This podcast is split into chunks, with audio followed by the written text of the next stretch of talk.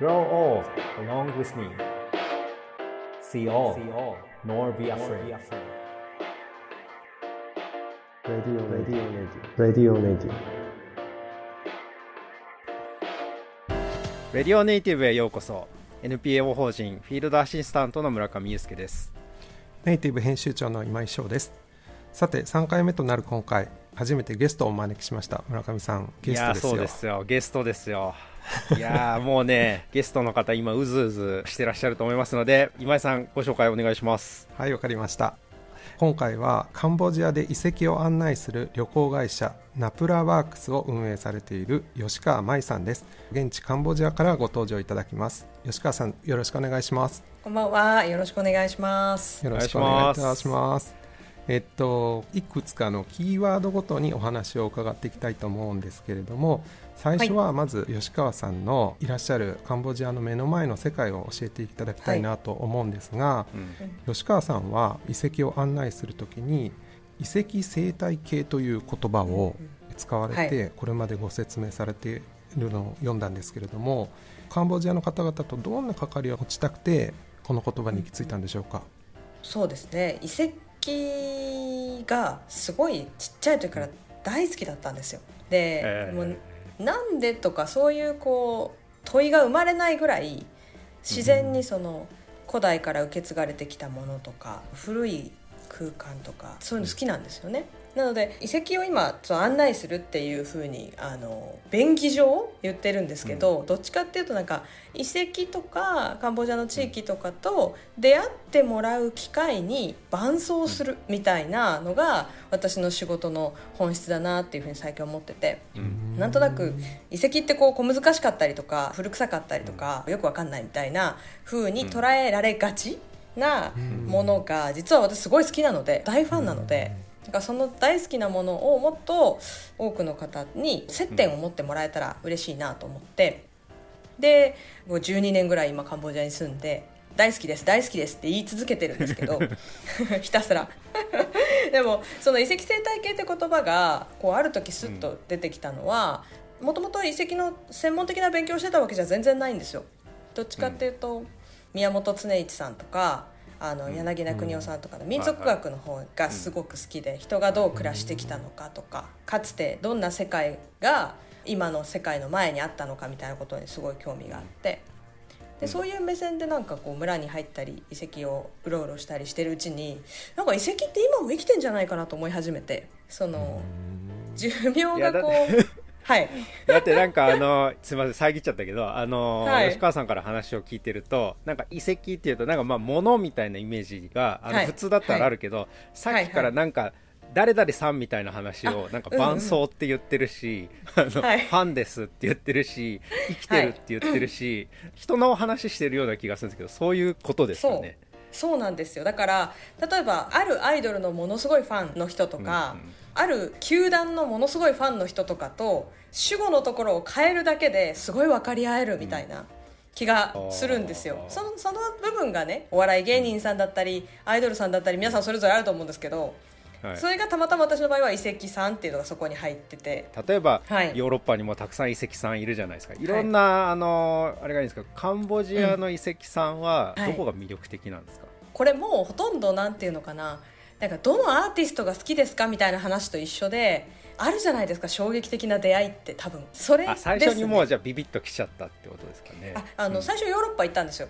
世界遺産とか事例も多いし、うん。なんかそこで学びたいとかそこで自分自身で人生をかけてできる仕事を探したいと思ってヨーロッパに行ってたんですけど、なんかねヨーロッパと自分のサイズが全然合ってないことに気がついてうん。あの友人とねバックパッカーで旅するんですけど大体小学校6年生ぐらいにずっと見られててその時二十歳ぐらいか。なんかどこに行ってもちっちゃいって言われてなんかお嬢ちゃんって言われてあれ？サイズ感合ってないなみたいなことが続いたんですよ。ほいでそのヨーロッパから帰ってきて1週間北海道の実家に帰って、うん。でたまたまその後にカンボジアに来る機会があった時にカンボジアって国さもう全然興味なかったんですけど最初。もう遺跡さえ見れればいいと思って降り立ったここの国で。なんかすっごいフィットすると思って。でかつその圧倒的なエネルギーみたいなのにどんどんなんかのめり込んでいってでのめり込んだ先でたどり着いたのが今一番近くにいるサンボープレイクックっていうすごい1400年前の素敵な遺跡だったんですよ。なんかそういう感じです。好きな人の話をキラキラしてる 吉川さんをぜひお伝えしたいところですけど。ね、出会ってしまったんですね。そうなんです本当に。じゃあちょっともう少し詳しく後半でお話を伺っていきたいと思います。はい The best is yet to be, the last of life for which the first was made.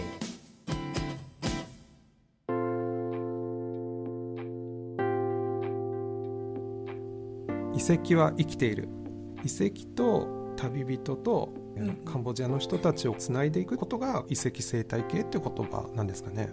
そうですね。だから遺跡の中に身を置いてる時に遺跡さんって私たちとちょっと寿命のねスパンが違うだけで建てられた時にはそれなりの役割があってでその後紆余曲折の人生を経てで今現代に私たちの前にこうしていてくれててやっぱり遺跡の空気ってつどつど変わるんですよ、だからその一瞬で切り取れないものがあってでその空気っていうのが訪れる人だったりそこの近くにいる人だったりそこを守っている人だったり、周辺の自然だったりそういろんなものに影響を受けて形成されていくその土地の空気が。っていうのを感じた時にあこれはこう全てを含めた関わり合いの中にいるんだなっていうふうに思って。でその関わり合いがなんていうのかなこう発酵食品が発酵するようにだんだんだんだんじんわり温度を上げていければ遺跡がやっぱりこの先もずっと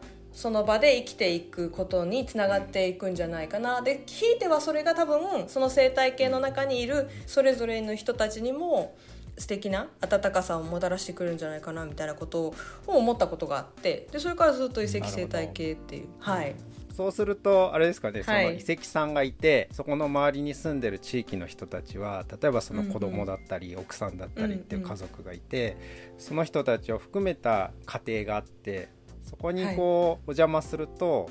やっぱりあれじゃないですか、うんうん、ある人を見るときにその両親とかなんか子供とか見ると、うん、あこの人って意外とこういうことだったんだみたいなことに気づくこともあると思うけど、そういうふうな形でオタク訪問みたいな形でずっとカンボジアにい。るんですかね、はい、吉川さん。もうねあの村に関しては本当にもうオタク訪問で遺跡をこうなんていうのかなこう大きく支えてきたその地域みたいな大きな丼の中にどんどん出会っていくっていう感じなんですけど遺跡はある意味その自分で語る言葉を持たないじゃないですか。だから、うん、今の例えで言うとすごい無口なお父さんみたいな。背中で喋りますみたいな、はい、その そうそうそうそうそう。で空気で喋りますみたいなタイプの、仮にまあお父さんだったとしてでだけどそのお父さん1,000年前から生きてる人なんで要は言葉が違うわけですよ。今の現代を生きてる私たちにはちょっとキャッチしきれないようなパッとはわからないみたいな。例えば私たちも「源氏物語」を結構さらさらとは読めないじゃないですか。そういう同じようななんていうのかなその文化圏にいても、時代の隔たりで分かり合えないとかってあるじゃないですか、隠されててとか言葉が違って記号が違ってとか。でその間をなんかこの人何考えてるんだろうなっていうのをその遺跡を見ながらとか、あと前後関係とかをこう少しずつ少しずつ知りながらだから全然研究者とかじゃないんですけどどっちかっていうと妄想家ですね。この人どういう人なんだろうっていうのをずっと考えてるみたいなそんなところでがあります。で面白いからその過程で分かってくることとか、うん、なんとなくこうなんじゃないかなみたいな勝手な妄想ですよ。妄想の結果、はい、無口なお父さんですけど、はい、たまに一言とか喋ってくれたりしました、はい、もうずっと考えてるんですよ。なんでこの建物こういう感じなんだろうなこういう雰囲気なんだろうなみたいなずっと考えてその問いを持ちながら遺跡をうろうろしてるとある瞬間に突然あもしかしてこうなんじゃないかなみたいなのが訪れる時があるんですよ。自分の頭では理解しきれない空気感とかあとはそのヒンドゥーの遺跡なのでその神様についてちょっとこう本を読んででその神様はこうなのかとかって思って遺跡をうろうろしてるとその神様に関連するちっちゃい彫刻が突然目に飛び込んでくるとか、うん、あああここにいらっしゃったみたいなチラ見せしてくれる瞬間みたいな。これ勝手な妄想ですよ。全部最初から言ってますけど。だからそういうのをそうそうそうそうそういうのをが面白い。そうですね。そういう瞬間結構ありますねでもそういうお父さん的な存在が街の中にずっといてくれるってすごいなんか暮らしの中で安心させてくれる存在ですね。そうなんですね、うん、そうですね。なんかやっぱり僕らもねせっかくいいお父さんいっぱいいるし紛れて見えなくなっちゃったりしてるし、でもそういうのをやっぱりその場でずっとやっぱり変わらずにいてくれるっていうのときっとあれでしょうね吉川さんが来て「あなたのお家のお父さん実はすごい素敵なのよ」って言ってるとあの娘さんで「あうちのお父さん素敵なんだ」って言いながら なんか今やってる風景がねすごく吉川さんの話聞きながら頭にこう浮かびましたですね。はい、ありがとうございます。それでは今回はこの辺で一旦また次回に続きたいと思います。吉川さんどうもありがとうございました。ありがとうございました。吉川さんには次回もお付き合いいただきます。レディオネイティブお相手はネイティブ編集長今井翔と村上祐介でした。The best is yet to be また次回。